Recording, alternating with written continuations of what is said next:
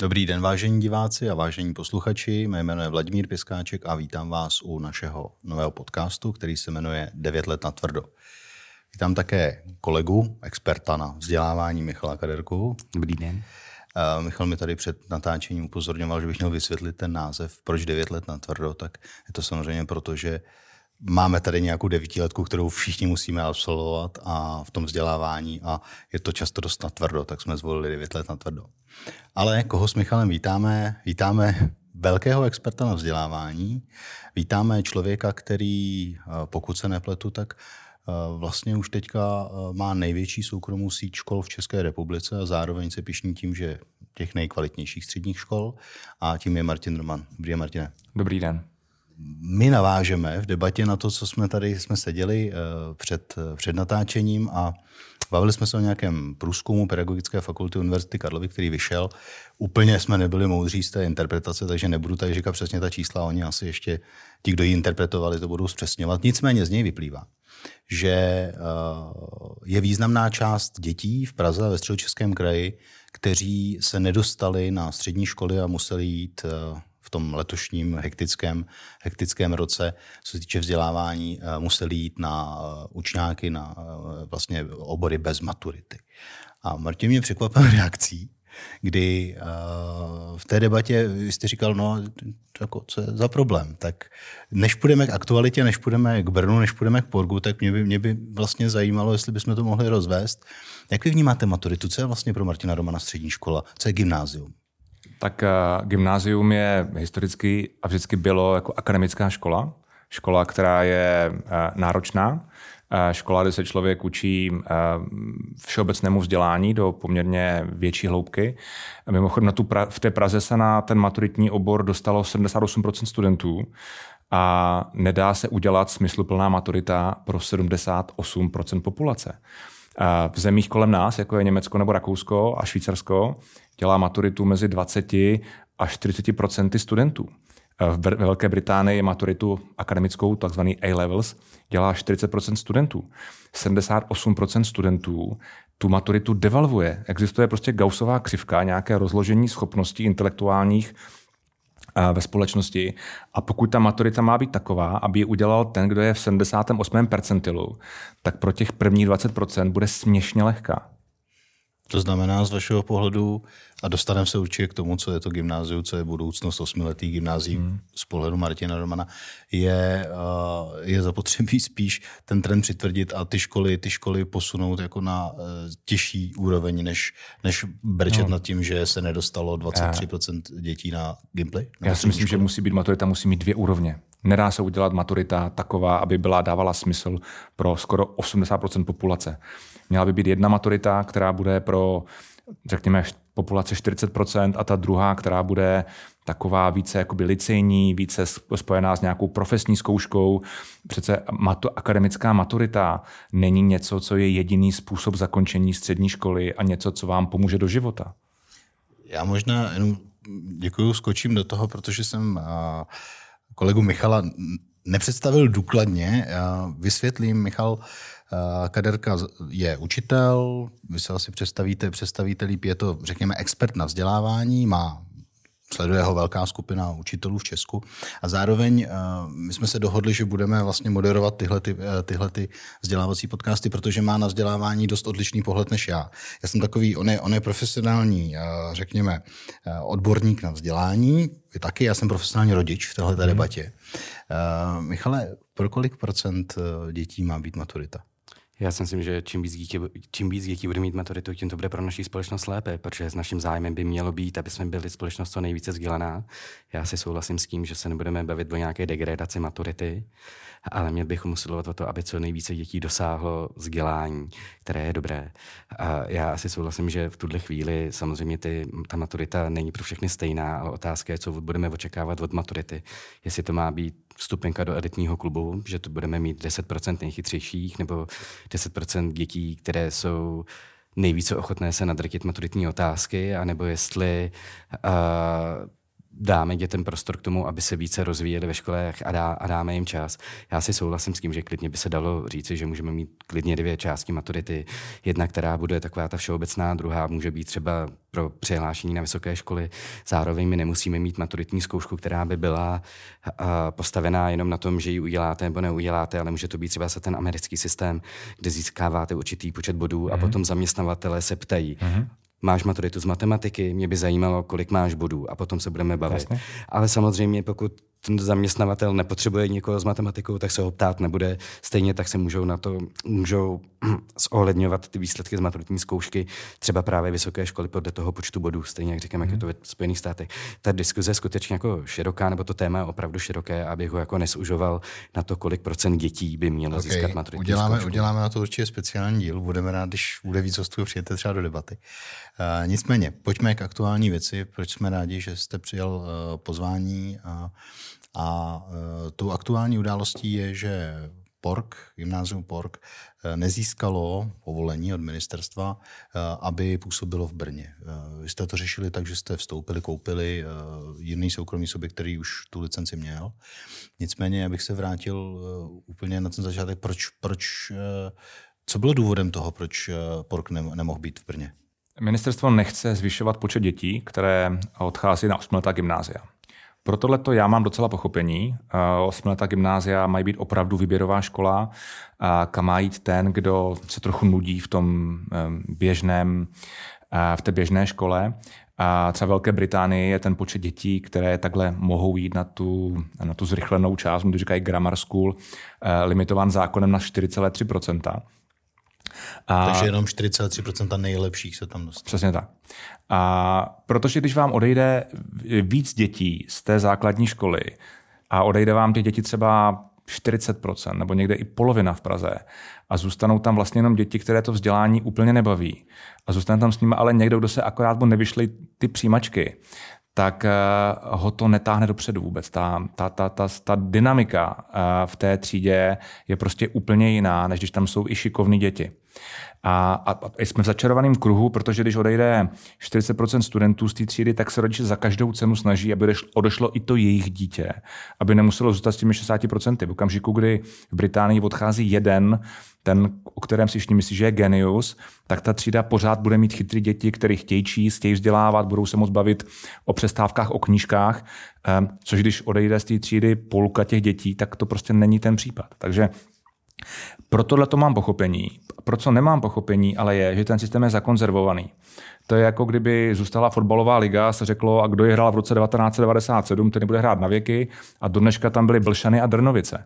Já si prostě myslím, že eh, by bylo správně, aby se eh, na ty školy někdo podíval nějakým auditem jednou za pět, za deset let a řekl, tak dobře, tak tady máme, tady vidíme, jaký děti berete na vstupu, to měříme přijímačkama, jaký máte na výstupu, měříme to maturitou, vaše přidaná hodnota je úplně minimální, bereme vám licenci, máte za, za dva roky, vám končí licence 8 leté gymnázium, překlopte se na gymnázium 4 leté. A, a vypsali jsme a máme teďka tady dvě třídy v tomhle kraji, kdo se o to bude ucházet, tomu nejlepšímu tu licenci dáme. Což se nestalo. Ministerstvo napsalo, že to nechce. Přesně tak. Vy jste dokonce, já jsem to tak jako zpovzdálí sledoval, eh, co se udělalo na veřejnosti, vlastně ten proces byl neuvěřitelně krkolomný, kdy vy jste jako pražská škola tam chtěli založit pobočku, aby to roz, měl to rozhodl pražský magistrát, nebo úplně, moc jsem se to, té technikály neorientoval, ale vlastně jsem si říkal, pro boha, jestli takhle vznikají školy v Česku. A i jsem třeba sledoval na sociálních sítích debatu o tom a lidé, evidentně podle těch profilů vzdělaní, normální lidé, jsme my, tak jako vůbec nechápou, jak se zřizují školy, proč soukromá škola nemůže vzniknout třeba na 50 městech v téhle hmm. republice. A vlastně mě to říkalo, tyjo, tak tady je něco extrémně jako nepochopitelného vůbec v tom celém systému. No jako ve spoustě jiných věcech v české státní správě to úplně efektivní není. No. Ministerstvo tedy mělo tu pravomoc říct, uh, Martinoma bude mít školu v Brně nebo ne. Je to tak? Nebo to byl magistrát, nebo to byl brněnský magistrát? Já bych jenom chtěl říct, uh, to není Martin Roman, uh, Pork je nezisková instituce, uh, která tady od roku 1990 a, a já mám tu čest být předseda správní rady a uh, podílet se na strategii. Uh, kde jsi jste řekl, že to je váš nejdražší koníček, pokud se dopletu? To je pravda. A to takže, s tím, tím nesouvisí, ale... takže to je, z toho vycházím.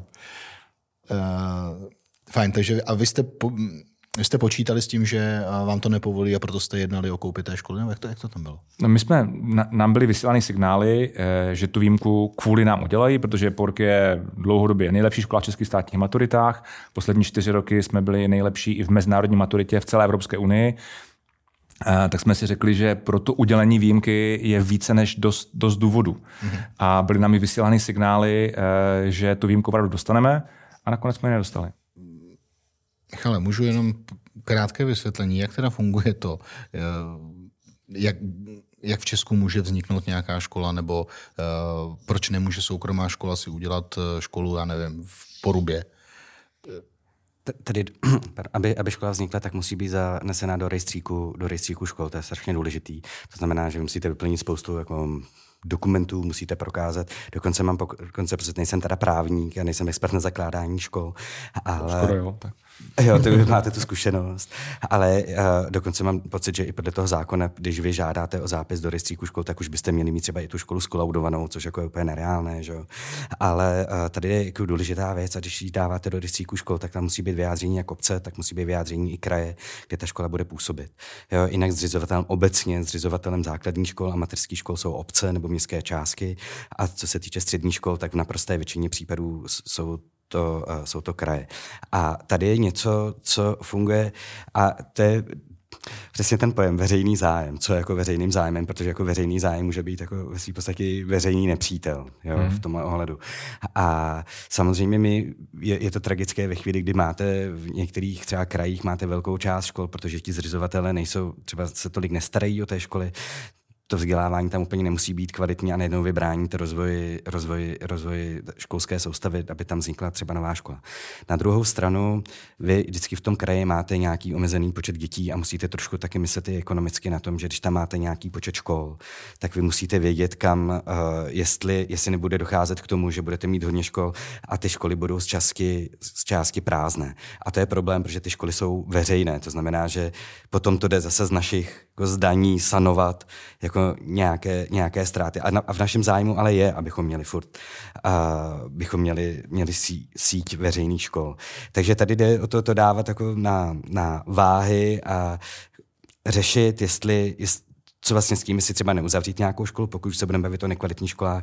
Tady nelze, není úplně jednoduché zavřít školu, to je myslím, že jenom na podnět České školní inspekce, která když zjistí, že, a, že škola nefunguje dobře, tak může navrhnout její uzavření, ale myslím si, že ji nedoká, nemůže uzavřít, ale spíše cestou je vždy v tom, že by zřizovatel měl vyměnit vedení. Teď otázka je, kdo potom vymění zřizovatele, pokud víme, že zři, někteří zřizovatele, zřizovatele nejsou dlouhodobě schopni dobře řídit svoje, své školy, které pod ně spadají, což potom vyvolává tu poptávku po těch soukromých školách a potom to vytváří napětí ve společnosti.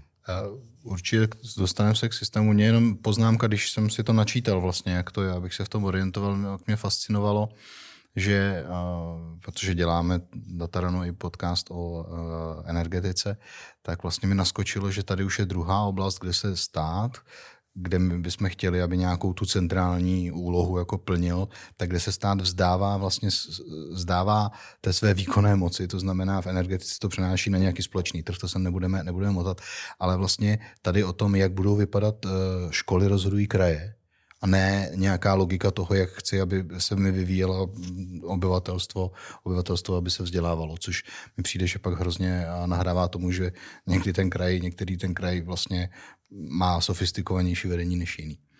Nicméně, pojďme, pojďme k vám. Vy jste tedy uh, licenci získali tím, že jste koupili uh, za okolností druhou nejstarší soukromou školu v Čechách po Porgu. A ta je plně vaše? Uh, ano. Jo. A co bude teď teda v Brně?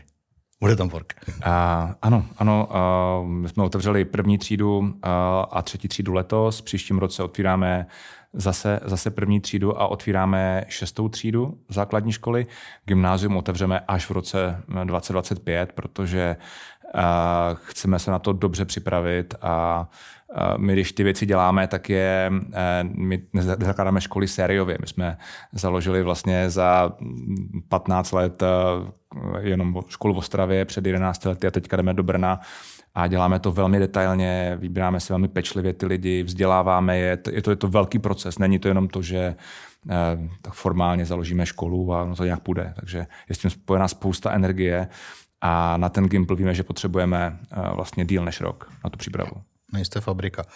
Nicméně, když už jsme to nakousli, téma gymnázií, Vysledujete i na vašich školách vlastně ten náběh té populační křivky, která začíná zatěžovat ten systém obecně v mhm. Česku.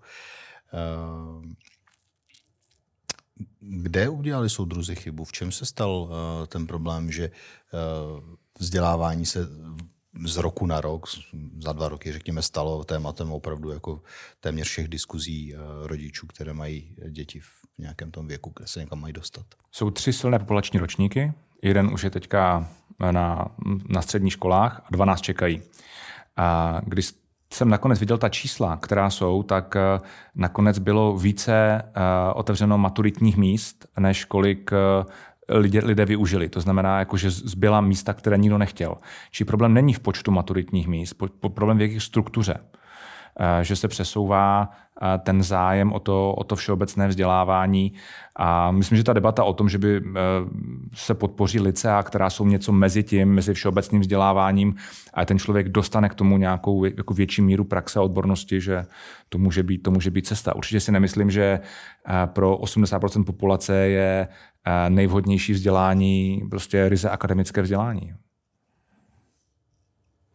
Michale. Uh, my samozřejmě musíme i vycházet z nějaké ekonomické reality, když se bavíme přesně o těch, uh, o těch místech, které tam jsou, kdy se tady bavíme o tom, že je více míst, než, těch, než se potom obsadí v případě maturitních uh, oborů když se ještě vrátíme k tomu otevírání škol a třeba otevírání gymnázií, tak samozřejmě musí i ty kraje reagovat uh, na strukturu zaměstnavatelů, kteří jsou v okolí, protože zase nemůžeme být idealistky, protože ve chvíli, kdy podniky ztratí lidi, které vůbec nebudou mít, nebudou moc vydělávat, tak potom nebudeme mít peníze na to, abychom zaplatili dalších spousta Přesně. důležitých věcí, takže i my musíme zohledňovat tohle. Zároveň můžeme tady diskutovat o tom, jestli třeba konkrétně ta struktura těch firm, které jsou v tom daném kraji, jakou mají třeba budoucnost, na jakou, jak, v jaké struktuře ekonomiky, ekonomiky jsou a zase nahánět děti tady na tyto typy středních škol úplně není dobré. Když můžeme vědět, že třeba ty firmy zavřou a za 10, mm-hmm. za 15 mhm. let by se nám tady vytvořili, vytvořila, uh, vytvořili nezaměstnaní v důsledku strukturálních uh, změn. Byla, jaká byla přesně otázka? Já jsem to spíš navazoval na to, co říkal Martin, tak jestli byste to moc opakoval. No, otázka zní, uh, co vlastně s těmi silnými populačními ročníky, co se dá dělat teď, 2023-2024, když přicházejí, přichází víc dětí a zároveň, jak říkal eh, Martin, je i větší poptávka a bude stále větší poptávka po tom všeobecném vzdělání, protože objektivně ti lidé jsou flexibilnější a jsou prostě na tom současném měnícím se trhu práce daleko uplatnitelnější. Když, se, když, se, když si přečtete jakoukoliv analýzu nebo studii, jak se vyvíjí pracovní trh, tak my skutečně nevíme, je to takové kliše, že my nevíme, jaké budou pozice za 20 let, za 15 let, hmm. že děti, které jsou dnes, no. no, že děti, které jsou dnes ve škole, tak nebudou vidět, jak budou pracovat. Já si sám vzpomínám, že když jsem chodil do školy, tak potom, co všechny pozice, které jsem měl na vizitkách, tak jsem v době, když jsem byl ve škole, tak jsem vůbec nevěděl, že ty pozice existují a jaká je jejich náplň. A nakonec, jsem se, nakonec jsem se k ním dostal. A to akademické, abych to úplně nemusel nazývat jako akademickým, spíše všeobecným vzděláváním. Otázka, jestli gymnázium musí být v tom pravém slova akademické, jestli skutečně musí být jako důkladná průprava ve všech těch akademických předmětech, jak je známe, jako podle oborů na vysokých školách, chemie, fyzika, biologie, jestli, uh, jestli by neměli žáci na středních školách nebo gymnází získávat trochu jiné kompetence, než jsou ty striktně, striktně akademické. Hmm. Ještě možná mě napadlo k těm, k těm maturitám, jako v okamžiku, kdy eh, budou dělat 80% stejnou tu maturitu, tak my zdaleka nevyužijeme potenciál těch nejlepších. A to je strašná škola, škoda, protože tu společnost nakonec posouvají dopředu ti, ti výjimeční, ti, kterým prostě mají, mají větší nadání a zároveň mají vůli a zodpovědnost. A, a je prostě hrozná škoda, aby jsme tyhle ty lidi, ten jejich mozek jako ne, necvičili a ne trošičku nenamáhali, protože ten, ty synapse mezi těmi neurony prostě vznikají tím, tím namáháním toho mozku. Jo, já se ale nemyslím, že nám ty nejlepší zmizí z toho trhu. To znamená, když si uděláme, uh, uděláme si trošku analogii, dejme tomu, já teď využiju příměr Ondřeje Štefla o sportovním klubu, kde vy máte neustále jako extraligové nějak, nebo nějakou reprezentační družstvo, kde máte těch 11 nejlepších a teď najednou vy uděláte to, že ten sport otevřete každému. Mm-hmm. To znamená, najednou naberete více těch sportovců, tak to neznamená, že vám zmizne ty lidi z toho, z toho vrcholku té pyramidy těch nejlepších sportovců. No, jasně, jo, ono ale... se to jenom rozšíří, ta základna těch lidí. Pokud to který... chápu dobře, tak Martin, vlastně říká, ale já je nebudu moc tak dobře trénovat, protože se budu muset věnovat těm 90% oni musí, oni, A oni trénují mezi sebou, oni hrajou tu ligu mezi sebou. Oni nehrajou ti ligoví, nehrajou s tím, kdo hraje ten, ten přebor, protože kdyby hráli s nima, tak spadnou někam jako blíž k ním. Jo. Oni musí trénovat s těmi ostatními z té první jo, ligy. A já si myslím, že vy přemýšlíte nad tím, uvažujete nad tím, že se tyhle lidi budou potkávat, ty lidi z toho, dejme tomu, bychom mohli říct, z toho znalostního dna, kteří se dostanou na střední školu s těmi, kteří jsou úplně na vrcholu a že ti, co jsou na tom, mě budou zdržovat vlastně ty nejlepší. Samozřejmě. A, no, ale ono v tom finále ty, to složení těch tříd je trošku jiné. Jo, a když se koukneme na, tak kdybychom se koukli na profil vašich žáků a rodičů a srovnali to s jakoukoliv jinou školu, tak najednou vidíme, že ty vstupní předpoklady jsou úplně jiné. Jsou odlišné a samozřejmě tam úplně jiná ambice, je tam jiné zázemí a je velmi málo pravděpodobný, že ty děti, které bychom mohli říct, měly jako, víc, jako horší kognitivní dovednosti předpoklady. nebo předpoklady, tak uh, že, se, že se spolu potká. Já to můžu říct, že učím na gymnáziu na Zatlance, tak samozřejmě je to úplně zřejmé a paralelně vedle toho, co jsem učil na Zatlance, tak jsem učil i na obchodní akademi, akademii a bylo vidět, že ty děti jsou skutečně úplně odlišné. Jo, pokud učíte na škole, kde vy vysajete vlastně děti, uh, bychom říct, ty, které mají zájem studovat, jsou motivované, mají k tomu i předpoklady a konkrétně třeba v Praze a vyzobity z celého středu Českého kraje a z Prahy, tak se to tak se nedá srovnávat vlastně tahle škola třeba zase, když se koukneme na národní čísla, kolik dětí by mělo studovat, tak jako třeba zase s jiným regionem. Jo? Jsou to úplně jiné podmínky, protože přebíráte z podstatně mnoho. Ale tu matiku nakonec budete učit tak náročnou, aby to dítě udělalo tu maturitu. A když ta maturita bude taková, aby udělalo 80% lidí, tak vůbec nemůžete potenciál těch 20% nejchytřejších. A proč ne? No, protože si neumím moc představit, jakoby, to je lidská přirozenost. Jste učitel, finálním zakončením studia je maturita, víte, co po vás budou chtít. To chci vidět, kdo bude učit zásadně víc, než to, co chce maturita. A já si myslím, že to dítě, které se bude učit matematiku více, nebo o kterých se bavíme, o těch, těch talentovaných a ty, co mají vlohy, a vždycky je k tomu důležitá i ta ambice a chtíč k tomu dosáhnout vzdělávacích výsledků. A vy můžete udělat na škole tím, že můžete nabídnout právě povinně volitelné semináře, můžete diversifikovat výuku právě pro ty děti, které se chtějí mnohem více věnovat matematice. Já třeba si myslím, a teď, když se už zabrousíme do matematiky a vy tady máte tech, uh, technická vzdělání, já ho třeba nemám, ale třeba maturoval, já jsem maturoval třeba z matematiky, mám z matematiky za jedna a nikdy ze mě matematik nebyl. Vůbec to ne, a myslím si, že jsem dosahoval velmi dobrých výsledků, mm. ale vůbec to neznamená, že jsem té matematice porozuměl. Byl jsem jenom cvičená opice, který se naučil nějaký jako postup, drivovaný tím, že mám nějakou maturitu a mám nějaké testy a chtěl jsem mít dobré výsledky, tak jsem do toho dával nějaký um, ale rozhodně to vůbec neznamená, že jsem se něco naučil. Skočím vám do toho. Pojďme na to od začátku. Co je to české, jaké je české školství podle Martina Romana? České školství se musí rozdělit na nižší stupeň, vyšší stupeň a případně potom vysoké školy. První stupeň v České republice si myslím já, že je na velmi vysoké úrovni. A, a kromě toho... Mluvíte o základním vzdělání na prvních pět tříd. Yes. A kromě toho, že ve vlasti vědě učíme děti, aby se podle krajů naučili, jaký tam je průmysl, což mi přijde jako úplná hovadina. V Praze je číslo jedna staropramen. A, a, tak a, to neděláme vůbec špatně. Myslím si, že s tím nemusíme moc dělat. Uh, úplně jiná věc je ale na, na druhém stupni a na středních školách a tam je taky třeba ta největší přezaměstnanost uh, učitelská, když se teďka objevují ty uh, ta data, kolik máme vlastně učitelů na žáku na, žáku na učitele, tak eh, vlastně na, na nižším stupni jsme velmi efektivní a na gymnáziu efektivní nejsme. Tam jich máme jakoby více, eh, více učitelů na žáka, než je, než je průměr OECD třeba. A a vlastně myslím si, že na druhém stupni a na středních školách nastává ten problém, protože učíme v mého názoru velmi neefektivně. A snažíme se toho naučit strašně moc a výsledkem je toho, že většinou toho naučíme žalostně málo. A moc se to nezměnilo, to, jak se učilo před 30 lety, jak se učí, jak se učí dneska. A, takže máme obrovskou ambici naučit toho co nejvíc. Často slyšíte učitelé slova, já musím jet dál, já to musím odučit, ale mě nezajímá, co se odučí. Mě zajímá, co děti naučí. A to vůbec nekoreluje s tím, co se odučí, protože někdy eh, Singapur má nejefektivnější vzdělávací systém na světě, má zdaleka nejlepší výsledky. A když tam eh, odstartovala vzdělávací reklama, eh, reklama, pardon, vzdělávací reforma, a mimochodem pod osobní záštitou premiéra, který ji řídil, tak to heslo bylo teach less, learn more. Učme méně, děti se to naučí více. Kde se to rozbilo? Kdy se to rozbilo? No, no se to nerozbilo, Způsob... no se to akorát nespravilo, jako to, toho socialismu. A, OK. Uh, když se trošku vrátím k tomu tématu, způsobilo zavedení těch osmiletých gymnází to, že ten systém erodoval víc, nebo to je prostě běží mimo, mimo běžně? Já si myslím, že mohl zhoršit výsledky a, té kognitivně méně nadané poloviny populace. A ty, kteří zůstali na těch základních školách bez těch tahounů, tak uh, určitě uh, tam mohlo dojít uh, k nějaké ztrátě motivace.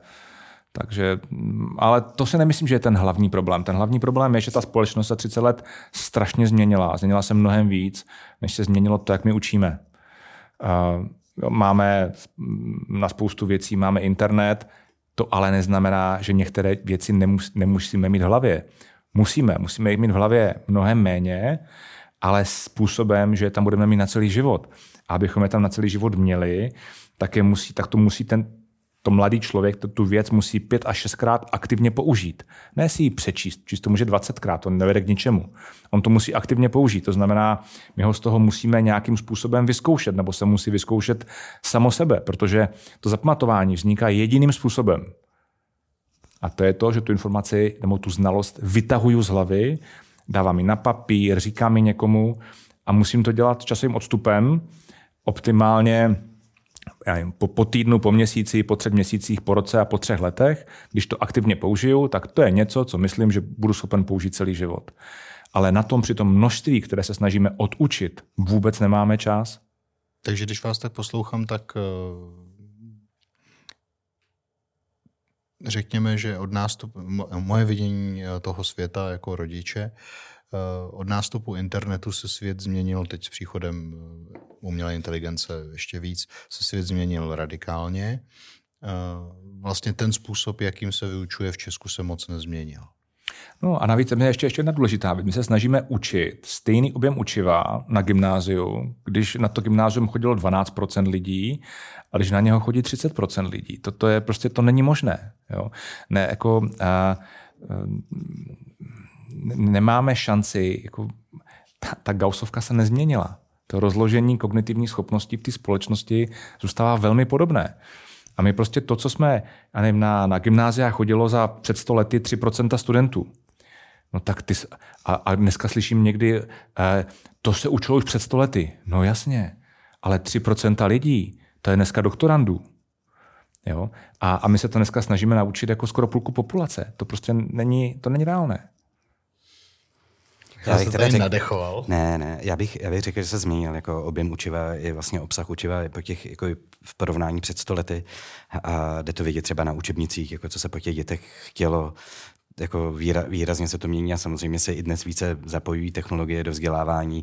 To jsou ty diskuze o, logo, o logaritmickém pravítku, jako jestli se mohou používat kalkulačky nebo ne. Jako ty, ty diskuze probíhají už velmi dlouho. Já se ještě pamatuju, když jsem chodil na základní školu, takže se to tam, uh, se tam probíralo. Já bych jenom řekl, co se vlastně změnilo jako internetem, tak se především, a, a jako nechci nějak jako zabíhat do těch čísel, jako jestli je to zvládnutelný nebo ne, já si myslím, že ano. Nicméně si myslím, že se radikálně změnilo, tak se změnila ta pozice toho učitele. Dříve to co, to, co my jsme potřebovali od toho dítěte a potřebovali. Mysleli jsme si, že to potřebujeme, on to dítě to vlastně vůbec nepotřebovalo. A to je to, že jsme do něj potřebovali nalít spoustu informací, hmm. protože nebyl internet. Jako každý z nás si asi pamatuje dobu, když potřeboval zjistit nějakou informaci a neměli jsme internet, jak, jak to vypadalo. A když jsme psali něco někomu do dopisu, tak jsme si vzpomínali nebo jsme někomu zavolali, jestli nám tu informaci řekne a nešlo to. A dneska tohle už vůbec není. A změnila se role učitele, který byl tehdy tou chodící učebnicí, to byla ta jeho autorita, protože znal učebnici na spaměť, to, byla to, to bylo to jeho hlavní know-how a jeho cílem bylo tu učebnici přepsat de facto na tabuli, udělat z učebnice uh, výtah na tabuli. Mm-hmm. Ten žák si to přepsal z tabule do sešitu, pak se to naučil a pak nějakým uvěřováním, buď testem nebo zkoušením se zjistilo, co on si z té učebnice vlastně pamatuje. A de facto tohle už vůbec nepotřebujeme. A co je důležité dnes, myslím si, a už to tady říkal Martin, že bez znalostí stejně nic se najdete. Co jde úplně krásně vidět, když lidi nemají žádné uh, žádné znalosti k tématu a posadíte ho k internetu, tak stejně nic nehledá. Já si vzpomínám, že jsem psal různé newslettery, které se týkaly dezinformací během covidu a já mám absolutně minimální biologické znalosti z biologie, ve své podstatě absolutně žádné. A najednou jsem měl vyhledávat informace, kde se řešilo, že já nevím, vakcína je škodlivá, protože obsahuje spike protein. A přestože jsem seděl u internetu a sledoval jsem a snažil jsem se zjistit, co to je spike protein, tak jsem to stejně vlastně nezjistil a nevěděl jsem, jestli je to dobře nebo špatně. Ale to asi nebylo účelem těch dezinformací, ale jenom jako o, o tom vyhodnocování informací. Takže teď si myslím, že pro toho učitele je důležité najít nebo naučit toho žáka nějaké minimum, to je to, co říká Martin, tu znalostní kotvu, něco, co mu pomůže se orientovat hmm. v tom v informačním prostoru, aby se mohl rozvíjet dál, aby se mohl i sám učit. A my si musíme uvědomit, že přesně to, jak se ta společnost dále vyvíjí a budou se měnit i ty potřeby toho dítěte, tak to dítě, to vzdělávání toho dítěte nekončí tím, že vyleze ze školy. Ono se bude muset vzdělávat celý život a my ho musíme vybavit právě na tuhle situaci, kdy on si bude muset vytvořit své vlastní učící prostředí, z které kterého bude čerpat, aby byl třeba konkurenceschopný na trhu. Dobře, a já vám teď řeknu, jak to vidí rodič. Mm-hmm. Uh, rodič poslouchá podobné debaty, sofistikovanější více či méně, poslouchá všechny možné odborníky, poslouchá zastánce špičkových škol přesně pro úzkou skupinu lidí, kde je budou posouvat dál, poslouchá uh, vás, prostě pojďme vzít a udělat chytrou celou českou společnost. Fajn. Uh, když se podívám na ty učebnice, a to moje děti nejsou vůbec na špatné škole a děti mých známých taky ne, když se podívám na to, co se na tom prvním a druhém stupni učí, tak tyhle debaty se nějak jako nepřenesly na ty cílové místa. A teď jako Fine Pork, velká škola, určitě Satlanka, perfektní, máte tam jako vlastně takovou jako odvážnou větev výuky, kde, kde učíte, pokud se nepletu, ale jako to není většina, ani jako velká většina škol v této zemi, která takhle uvažuje nebo která opravdu to reálně zkouší. No, je potřeba změnit učebnice, protože naprostá většina uh, učitelů učí z učebnic a ty učebnice se moc nezměnily za, těch, za tu dobu, co se změnil ten svět. A jsou totálně nadspané fakty. Já když jsem se díval na středoškolskou učebnici dějepisu, je podle mě několik tisíc informací. Jo, jako jak se jmenoval ten velvyslanec a jako podle mě to, to, to je nenaučitelné. Já myslím, že to ani nevím, jestli to ví všichni učitelé, aby byli schopni znát všechna fakta, které v té učebnici, učebnici jsou. Ale nejsou tam skoro žádné prameny, z kterých se dá jakoby analyzovat, vyvozovat. My potřebujeme ty děti se naučili pracovat, pracovat s prameny, aby se udělali svůj nějaký názor, aby, aby viděli, když se bere nástup k moci, aby tam byl Uh, prostě nějaký židovský leták proti židovský, aby to mohli diskutovat, aby viděli, uh, aby, aby, aby nepřijímali hotové informace, ale aby se k ním nějak jako dostávali, dali k tomu nějaký kritický myšlení, udělali si to nějaký svůj závěr, protože my je učíme nejenom tu informaci, my je, musíme, my je učíme i systém myšlení na těch konkrétních informacích, aby si poradili s tím, až se potkají s něčím, co se ve škole neučili, ale budou vědět, jakým způsobem pracovat s tou informací. Já pamatuju dobu, když jsem přišel do šesté třídy, tak uh, byla přesně ta doba, kdy uh, přišla revoluce a roštinářky se přeučovaly na angličtinářky. Eh, vůbec jsem jim to nezáviděl už tehdy. Eh, byli v tom headway tak ty dvě lekce před náma. Eh, vlastně, vlastně jako pro ně jejich svět se změnil úplně jako za pochodu. Když se bavím s kamarády, učiteli, tak jim se mění svět kvůli technologii úplně stejně ty děti je překvapují tím, jak používají umělou inteligenci, tím, jak vlastně dokážou řádově líp, než oni vyhledávat na Google a, a používat aplikace, o kterých ti učitelé často ani neslyšeli. A to nemyslím zle, prostě to tak je. Uh, Jaká tohle je vlastně překážka v, tom, v té změně toho procesu učení, když žáci jsou v něčem napřed, anebo dokonce jako znají věci, které uh, ti učitelé prostě neznají a měli by je používat podle toho, co vy říkáte? Myslím, že to je nádhera mít žáky, co toho umí víc než učitel, protože ten je může jako pozbuzovat, moderovat, ukazovat jim další zdroje. Já myslím, že to je, to je sen každého učitele mít takovéhle, takovéhle žáky. Ale jinak já tu technologii, já se nemyslím, že ta technologie tak úplně změnila to, jak učíme. Do nějaké míry ano, myslím si, že třeba díky umělé inteligenci nedává smysl dávat domácí úkoly na psaní esejí, protože to nikdo nedokáže zkontrolovat, kdo to dělal, aby učitel eh, věnoval energii na to, že bude opravovat chatu GPT jeho, jeho esej. To nedává smysl, okay. takže eh, hovoří se o takový ty obrácený třídě, ten flipped classroom, že prostě holci děti pustí ten výklad od eh, špičkového profesora na videu a to nemusí být jejich profesor, to může být Salmon Khan na Khan Academy a, a že ta, v té třídě se bude spíš jako ty věci procvičovat, psát eseje, protože já si pořád myslím, že je důležité umět eh, základy psaní esejí, i když to za nás může umět napsat eh, chat GPT. Já byl asi trošku skeptický s tou převrácenou Já jsem teda musím říct, že jsem vždycky vyznával tenhle koncept. Taktéž, ale uh, ta moje zkušenost potom byla v tom, že na to video se potom koukli, přesto, že jsem připravil třeba i nějaký pracovní list, mm-hmm. tak, ta, tak na to video se koukaly jenom ty děti, které pravidelně nosí úkoly. Ty děti, ze kterých to tahám, ty Fakt. úkoly. Ne, jako nefunguje to a myslím si, že pro děti jako jako teď mluvím dětech, studenti, to je jedno, tak uh, oni, když se koukají na počítači na nějaké video, které jim třeba pošlete pro linku, tak pro ně je to velmi těžké udržet pozornost, protože jim tam běhají notifikace, mají na tom zařízení vlastně úplně všechno, takže oni od toho utíkají. Takže uh, už se mi to samozřejmě hodněkrát stalo. Koukněte se přesně doma tady na tohle video, který je na Stream.cz, třeba slavné dny, nebo něco, co je pomáhá a je to super. A, a najednou zjistíte, že třetina na to nekouká a ve chvíli, kdy na to třetina nekoukala, tak OK, tak můžu udělat nějakou že nějaký trest nebo něco takového, ale se v podstatě to nevyřeší ten můj problém v té hodině.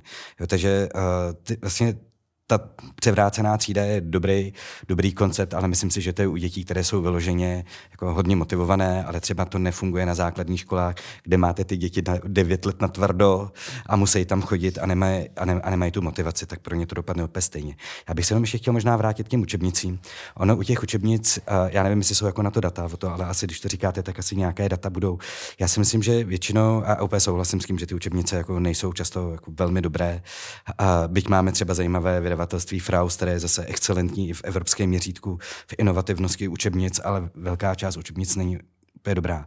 Nicméně já si myslím, že velká část, že pokud, pokud učitel zná velmi dobře ten předmět, který učí, jako třeba konkrétně dějepis a základy společenských věd, tak učebnici vůbec nepoužívám. Je to de facto relikt minulosti, protože já potřebuji najít na, in, jako na internetu vždycky najdu mnohem zajímavější věci, než jsou, než jsou v té učebnice. A já nepotřebuji mít text učebnice, kde mám popsanou 30 letou válku, když vím, že ten identický text je stejně na Wikipedii, možná trošku delší a tak dále. Není to ale strašná škoda. Já na to říkám, on se dá porazit strom i bez pily, jakoby, jo. Hmm. ale s tou pilou je to mnohem jednodušší. A přece s tou učebnici, kdyby ta učebnice byla kvalitní, tak je to mnohé, tak, tak je to určitě. obrovský efektivní nástroj pro toho učitele. To jsme viděli teď, že to byla ta kauza kolem badatelské učebnice, že ve výkladu dějin, tak tam se to ukázalo, že přišla nějaká inovativní, inovativní způsob výuky. Jako rozhodně učebnice jsou dobré, což samozřejmě ukazuje třeba v výuce jazyků, protože když tady máme know-how v výuce angličtiny a víme, že máme Spojené státy, Velkou Británii a spousta lidí se věnuje tomu, jak dobře naučit jejich jazyk, v cizině, tak samozřejmě ty učebnice jsou dobré, ale myslím si, že učebnice většinou drží skutečně to, kdybych já jako dějepisář dostal výuku fyziky, což se reálně může stát, protože fyzikáři nejsou, tak se mi může, a je to mé noční můra a teda musím říct, že jsem teda nepřijal práci jako učitel právě z toho důvodu, že jsem měl učit a myslím si, že to byly pracovky ještě k tomu, tak uh, že, že učit jiný předmět, tak samozřejmě, když tomu oboru nerozumím, tak první, co mě napadne, říct si učebnice a jít po té učebnici. Jo, to je ten nejpřirozenější cesta. Ale ve chvíli, kdy si myslím, že mám odborně zvládnuté téma, tak si dokážu představit to téma jakékoliv, po kterém jdu a chci ho vyučovat a chci, chci ho představit dětem, tak si dokážu představit mnohem více variant, jak to téma dětem přiblížit. Dobře, když jsme u učebnice, tak další jednoduchá otázka. Patří známky na základní a střední školy? Tak my neznámkujeme první tři roky, ale postupný, postupný náběh, a, a, že mm, v první třídě se neznámkuje vůbec a potom ty třetí se dávají jako nějaký jakoby dílčí, co jak plní. A mně hlavně přijde, že známky dávají smysl, aby to nebyla jenom jedna známka. U nás se třeba známkuje, že dáváte známku za výkon a máte známku za snahu. Protože někdo v té matematice prostě se může snažit a nemá to od toho boha, tak aby to mohl Prostě a, a na ty základce třeba známkujeme těch věcí mnohem víc, že ta známka má posunout toho člověka dopředu. Jo? Čili on jako ví, že jako v té češtině tak to, to čtení je dobré, v tom, v tom psaní bude čas, čas mu nejde a na základě toho se může někam posunout. Jo? Když máte jenom trojku, tak co je trojka? Jo? Takže uh, na druhou stranu známky jsou potřeba asi v tom pozdější, v pozdější části, protože podle čeho se mají vysoké školy rozhodovat takové ty selektivní, kde chce jít víc dětí, koho si vezmou. A myslím, že ty, ty známky jsou prostě nějaké vodítko toho, co to dítě bylo ochotno do toho dát, jaké má předpoklady. No, já si myslím, že pokud se budeme bavit o známkách na té číselné škále 1 5 a to dítě uvidí jenom 1 až 5, tak je to skutečně k ničemu. A určitě je nutný dávat obsáhlejší zpětnou vazbu. To dítě musí vidět, jak na tom je, jak se, jak se vyvíjí. Samozřejmě tak se můžeme bavit i o tom, že trojka na jedné škole není trojka jako na druhé škole a to si myslím, že je úplně nejmenší problém.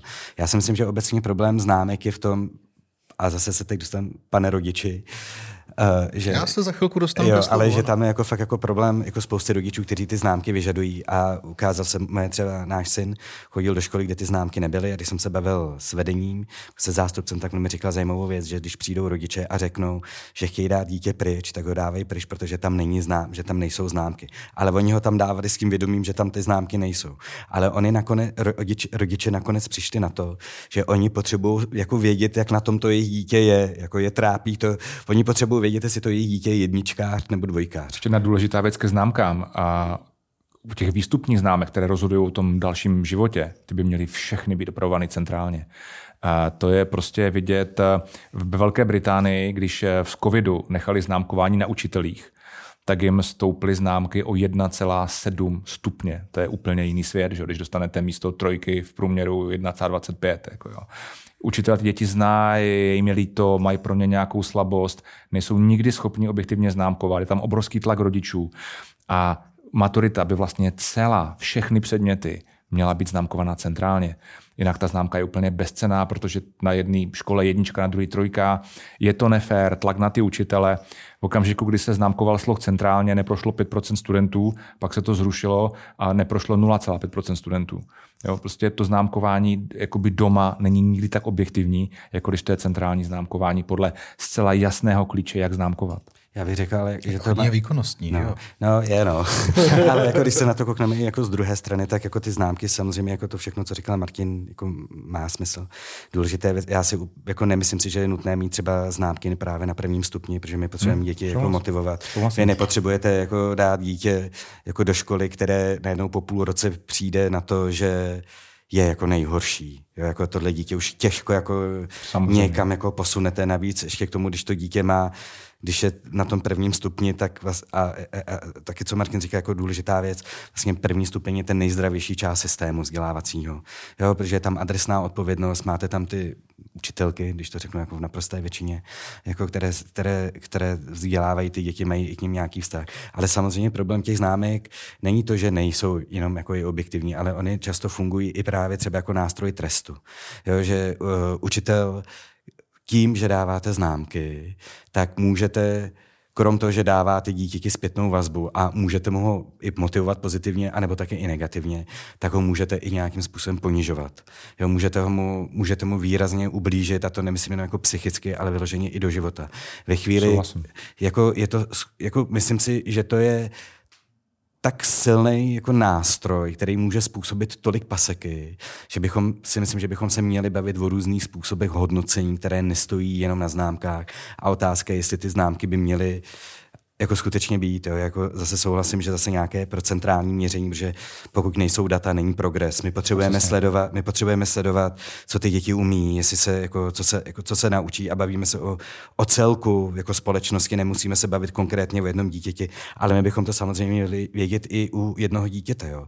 Když se budeme bavit, a, a to je i možná i ta věc toho tématu, které, které my se tady bavíme, jo, že když je že když když jste říkal právě, že dáte jako dítě a kam ho jako posune, jaký je, když je vstupný a když vstoupí do té školy a jaký je potom, jaký je vlastně jako výstup, jaké ty školy dávají, jako dávají vzdělávací výsledky, tak já si myslím, a teď se dostanu k nám jako na školu, tak u nás je vlastně jednoduché vzdělávat děti.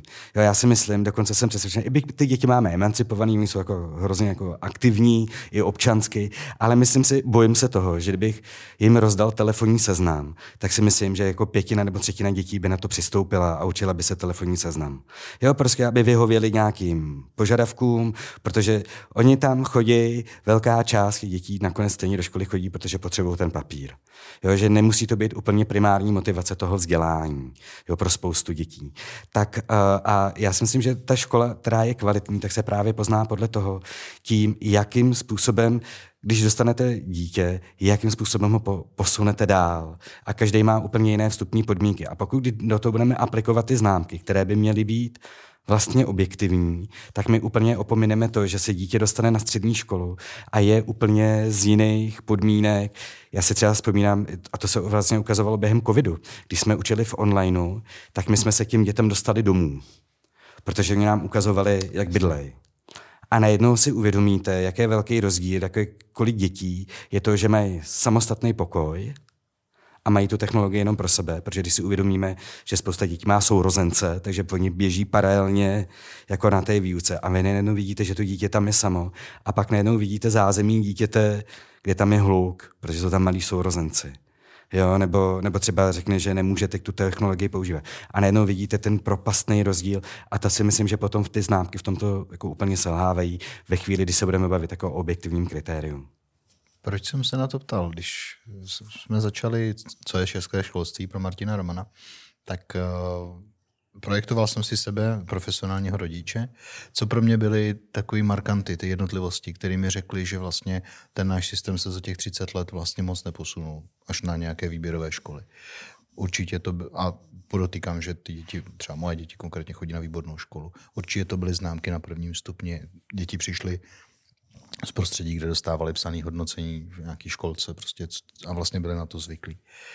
Určitě to byly poznámky, třídní dudky, ředitelský dudky. Já jsem překvapený, že to ještě existuje. Uh, a ono to existuje. Ono je to jako ten, ten, ten vlastně, co, co mi tím ta škola říká, nebo obecně to školství, já budu furt to vynucovací, já budu furt to, který jsem bylo před těma 40 lety.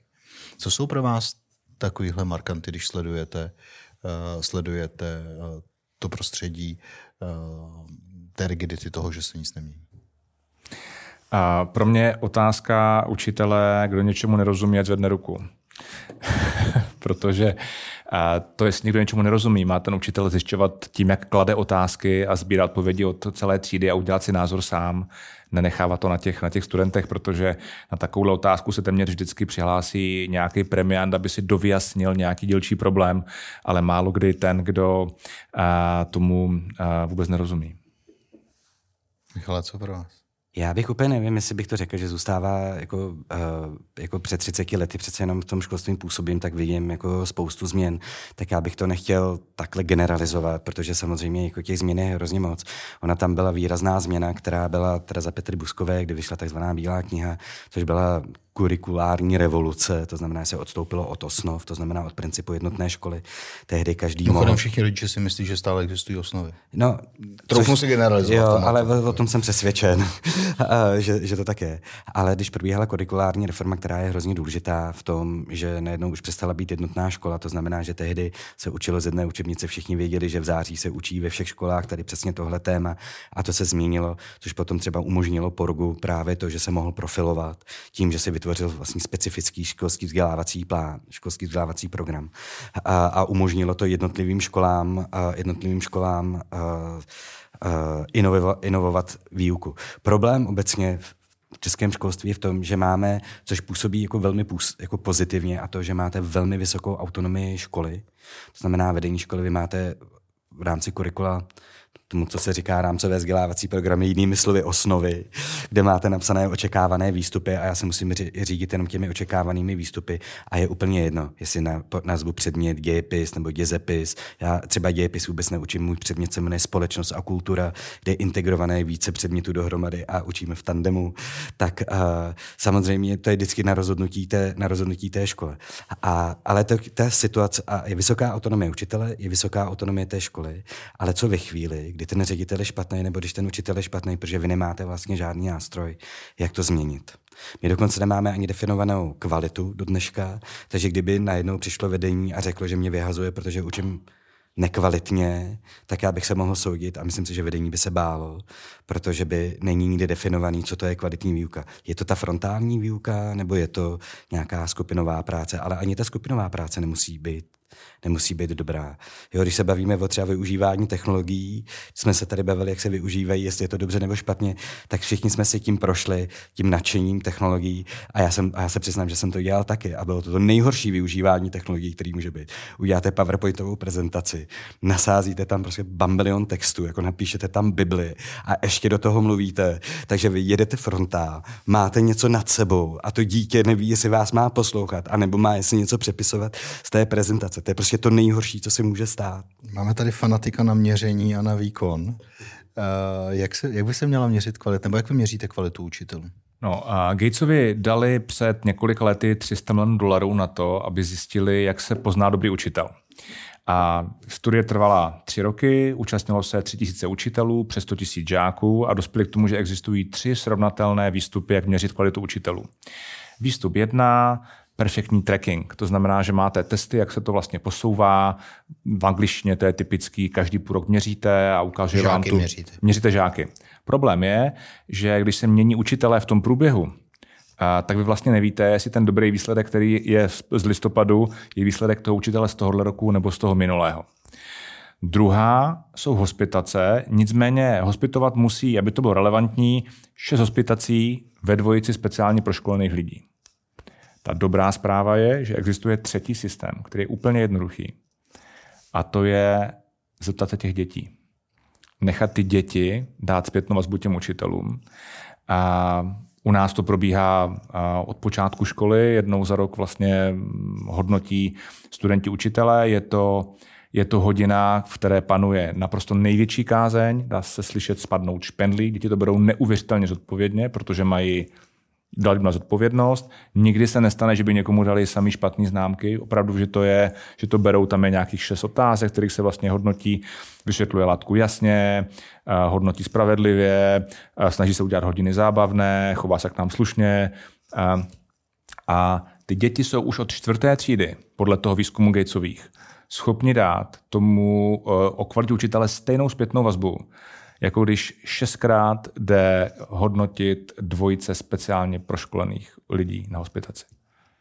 Děláte to ve škole?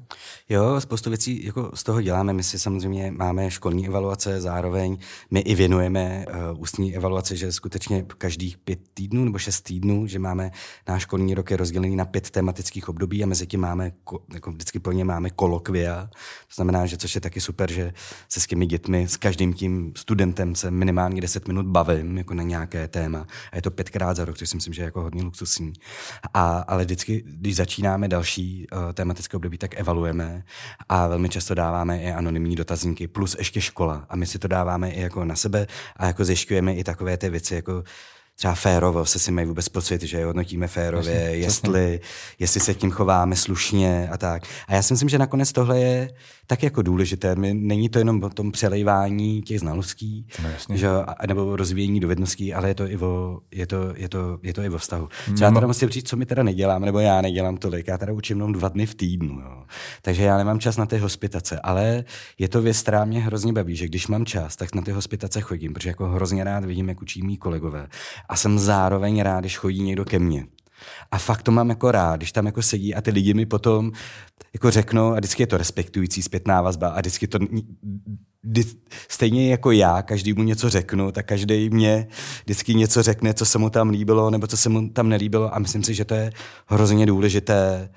A, a myslím si, že to je vlastně i podstatná část vzdělávání učitelů a rozvíjení kompetencí a to je to, že oni sami mezi sebou musí do, mluvit o tom, jak, spo, jak dosahovat těch vzdělávacích cílů, které To je které ta mají. zdaleka nejdůležitější No. a jediná efektivní, protože výzkumy říkají jasně, že učitelé se posouvají dopředu jenom tím, že vzájemně sdílejí a vzájemně si ty věci zkoušejí a chodí se jako jeden druhému na těch hodin dívat. A myslím, že tak, tak se pozná dobrá škola, že učitel řekne svému kolegovi, pojď se mi podívat do hodiny, mě zajímá tvůj názor na něco.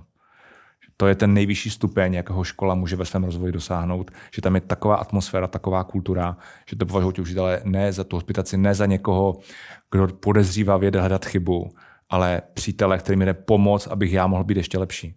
My se teda zveme i, že využíváme Classroom, což máte jako aplikace, jak řídit výuku přes elektronický systém.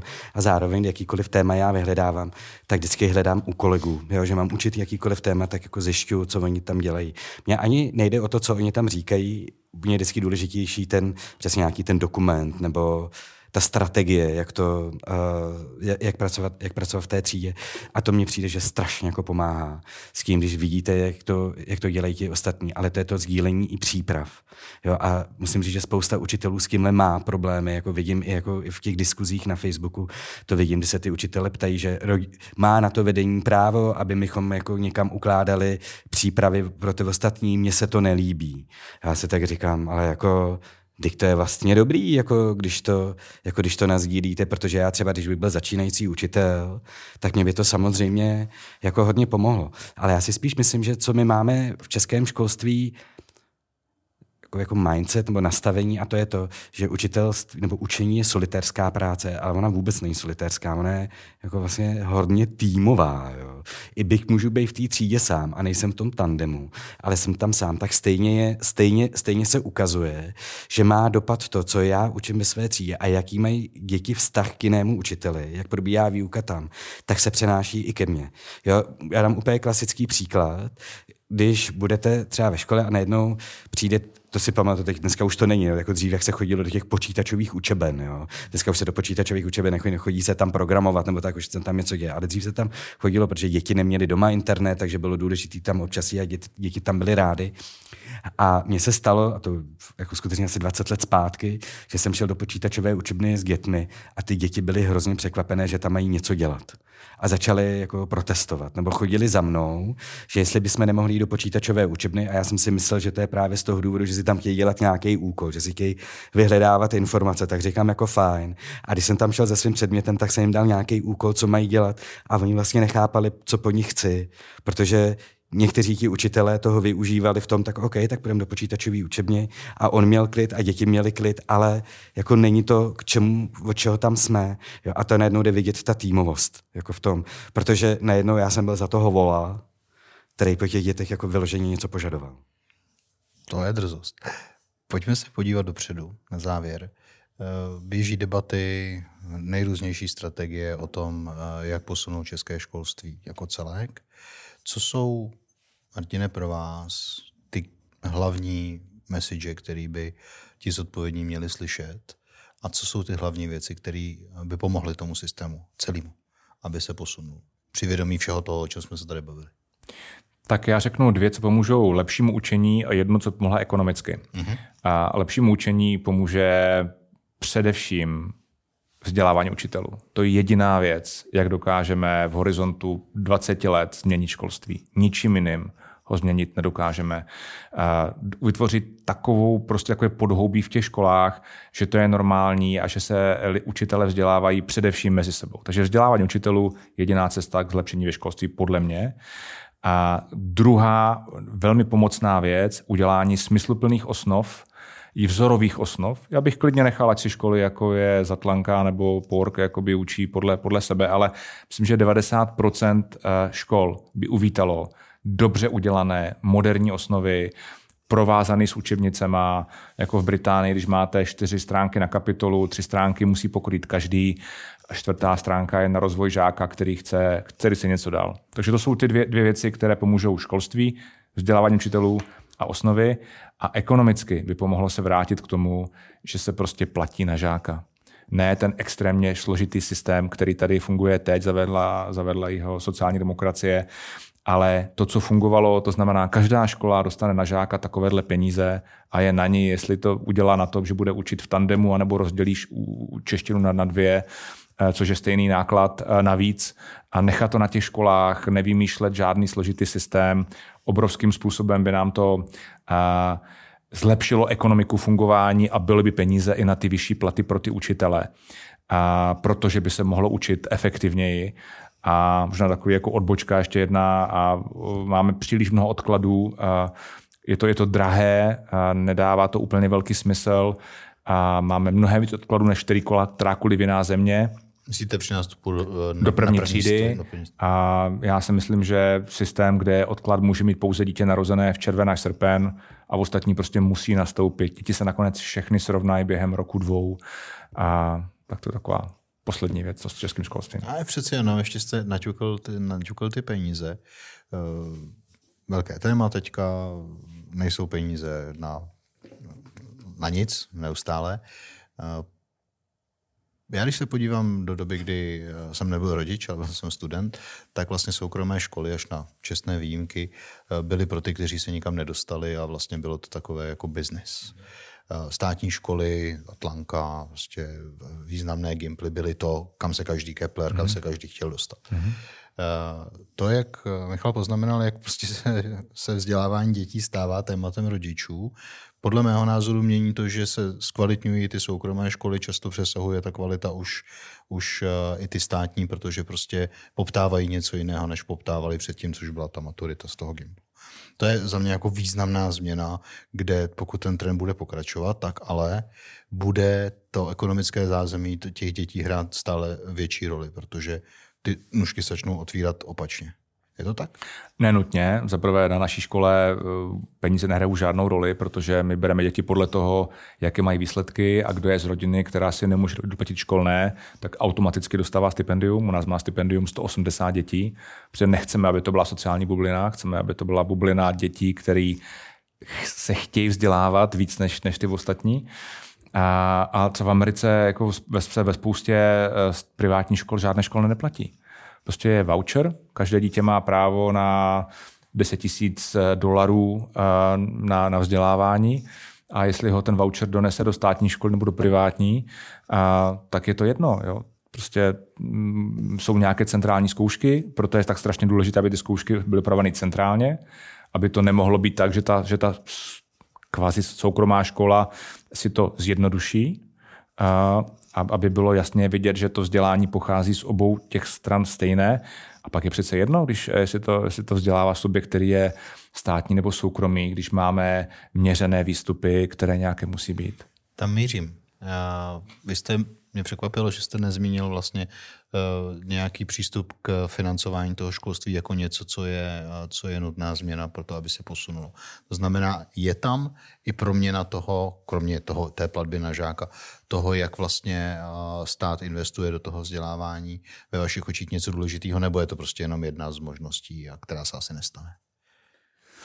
Hmm, já si myslím, že ten český systém jakoby není úplně, úplně špatný. Ty státní školy dostávají samozřejmě víc peněz uh, od státu než soukromé školy, protože tam zřizovatele platí provoz a zase soukromé školy můžou vybírat, vybírat školné, takže já si nemyslím, že tam je dneska větší problém přijde v tom, aby se platilo systémově na žáka a, a ne podle odučených hodin, protože v tom je jako zabudovaná prostě samozřejmě jako neefektivita. Když vám někdo platí mm-hmm. za to, kolik si pošlete složenek, a tak vždycky nakonec ten účet je vyšší, e, než když vám dá, tak to je tvůj budget e, a s tím nějak vidí. A tam jsou tady, jako aby jsme přesně, tam jsou nějaké limity, to není o tom, že můžete mít najednou, že to máte otučené hodiny, že můžete mít individuální hodinu a každé dítě a učitele, to by bylo samozřejmě nehospodárné, tam nějaké limity, tam nějaké limity jsou. Já bych jenom řekl, abych se co by asi vlastně jakoby pomohlo, abych teda jako řekl, určitě je důležité vzdělávat učitele, ale nejenom učitele, ale určitě je důležité i vzdělávat, zaměřit se i na vzdělávání vedení škol.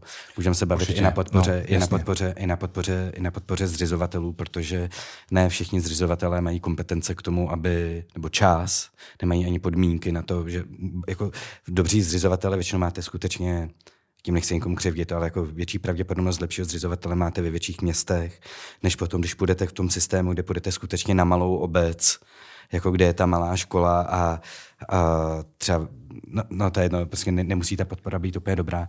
A zároveň jsem si myslím, co, co v českých školách chybí v porovnání třeba se zahraničím, a to je, že uh, v České republice jako velká část pedagogických pracovníků jsou skutečně jenom pouze učitelé. Jo, to je jako naprostá část. Když se půjdete do Německa, do Velké Británie, do jiných zemí, máte tam velkou paletu specialistů, lidí, kteří pomáhají vzdělávat děti s cizím, jako s cizím jazykem. Máte tam specialisty na děti s problémovým chováním, máte tam školní psychologi, máte tam speciální, speciální pedagogy, máte tam něco, co u nás systému třeba není, sociální pedagog, to znamená někdo, kdo se snaží být prostředníkem mezi tou rodinou, která třeba je ve vyloučené lokalitě nebo pochází z nějakého, z nějakého prostředí, které není jako dobré a mezi, mezi, tím, a mezi tou školou, mezi těmi požadavky školy. A tady nám vlastně chybí tito lidé. Tohle a můžeme se bavit i o asistentech pedagoga, kterých jsme měli nějakou velkou vizi, že tady uděláme jako inkluzi a přijde spousta, spousta lidí, kteří budou uh, asistentky pedagoga, ale nevěděli jsme, jestli bude dostatečně těch lidí, jak je vlastně zaplatíme a podobně, jako těch problémů kolem toho je opravdu hodně. Já si myslím, že těch věcí, které by pomohly nějakým způsobem posunout školství dopředu je fakt hodně. A asi je nutné říci, že naše školství, a já jsem teda jako skutečně zvědavý, jestli vláda to dodrží ve svém prohlášení, a to je to, že srovná uh, financování školství nebo vzdělávání na úroveň OECD. Jinak my jsme blíž k tomu Evropské unii, že v OECD právě tím, že jsou tam ty země jako ty bohatší země, tak ty investují více do školství, tak ten průměr je tam větší. My bychom měli být na tomto průměru a jsem skutečně zvědavý, jestli toho dosáhne, protože ať je to jakkoliv, to školství natolik tím způsobem, jak je financované, tak de facto nevydává, ne, nepodává zas tak špatný výkon při těch podmínkách, které my do nich dáváme, nebo tedy jak my ho vlastně financujeme. Chtějí víc peněz zase. Tak já myslím, že každý chce víc peněz a většina z nich si to i zaslouží. Bohužel naše ekonomika jich zatím generuje málo, tak se musí nějak podělit. Ale mě zajímalo to, co jste říkal s tou, s tou Británií. Mě napadla jedna, jedna, jedna věc. Třeba v Británii platí pravidlo, že špatné školy se odeberou z působnosti zřizovatelů a povinně se musí na tzv. akademie skonvertovat. A to znamená, že tam moc přebírají řekl bych, uh, místní... Insolvenční správci. No, a, ano, a ve formě uh, združení rodičů, uh, zaměstnavatelů a místní intelektuální elity. Jo? Zjednodušeně, že tam hmm. prostě se, se, se, se jakoby seberou to tomu školskému výboru, protože zjevně se mu to nedařilo a vytvoří se nějaký výbor složený z místního lékaře, faráře, starosty, dvou rodičů a majitelů dvou největších továren v okolí. A, a, ti, a ti tu školu prostě manažujou. A, a funguje to. Ty školy se vždycky zlepší. Ale jinak je třeba zajímavý model, ten je zase ve Spojených státech. A to skoro, že u nás není. A to je, uh, že že motivujete ty nejlepší ředitele, ty ředitele, které mají nejlepší výsledky k tomu, aby jeli na ty, to, co bychom mohli nazvat špatnými školami. Samozřejmě. A stejně správně. tak ti nejlepší učitelé nemají, mají zase cestovat a jít do těch, zase to, co ano. bychom mohli nazvat do těch nejproblematičtějších sousedství Přesně a tak. tam učit a měli bychom, se, měli bychom je posouvat tato. Bohužel zase, jak je to u nás nastavení, tak většinou, když si jako řeknete, že jako že i v té společnosti je to tak vnímaný, jo, když řeknete, že, že učíte na gymnáziu, tak oni řeknou, on je dobrý učitel. Ne, jako dobrý učitel nemůže být tolik jako na gymnáziu, jako mnohem lepší učitelé jsou na těch základkách, právě kde jsou ty děti povinně a ne právě na těch gymnázích, kde tu výuku máte ve své podstatě snadno, jak říkám někdy, že se Zadarmo. bojím toho, že... No. Zadarmo. No. no. Nenapadlo mě, že budeme končit podcast s Martinem Romanem s voláním všechno moc lidu, ale je to asi inspirativní příklad, jak zapojit elity. Nevím, jestli by se to v Česku ujelo. Každopádně děkuji moc, že jste přišel, děkujeme moc za rozhovor. Děkuji za pozvání. Těšíme se někdy příště, protože do debat máme určitě, určitě témat hodně. Díky Michale. Tak děkuji. Děkuji vám.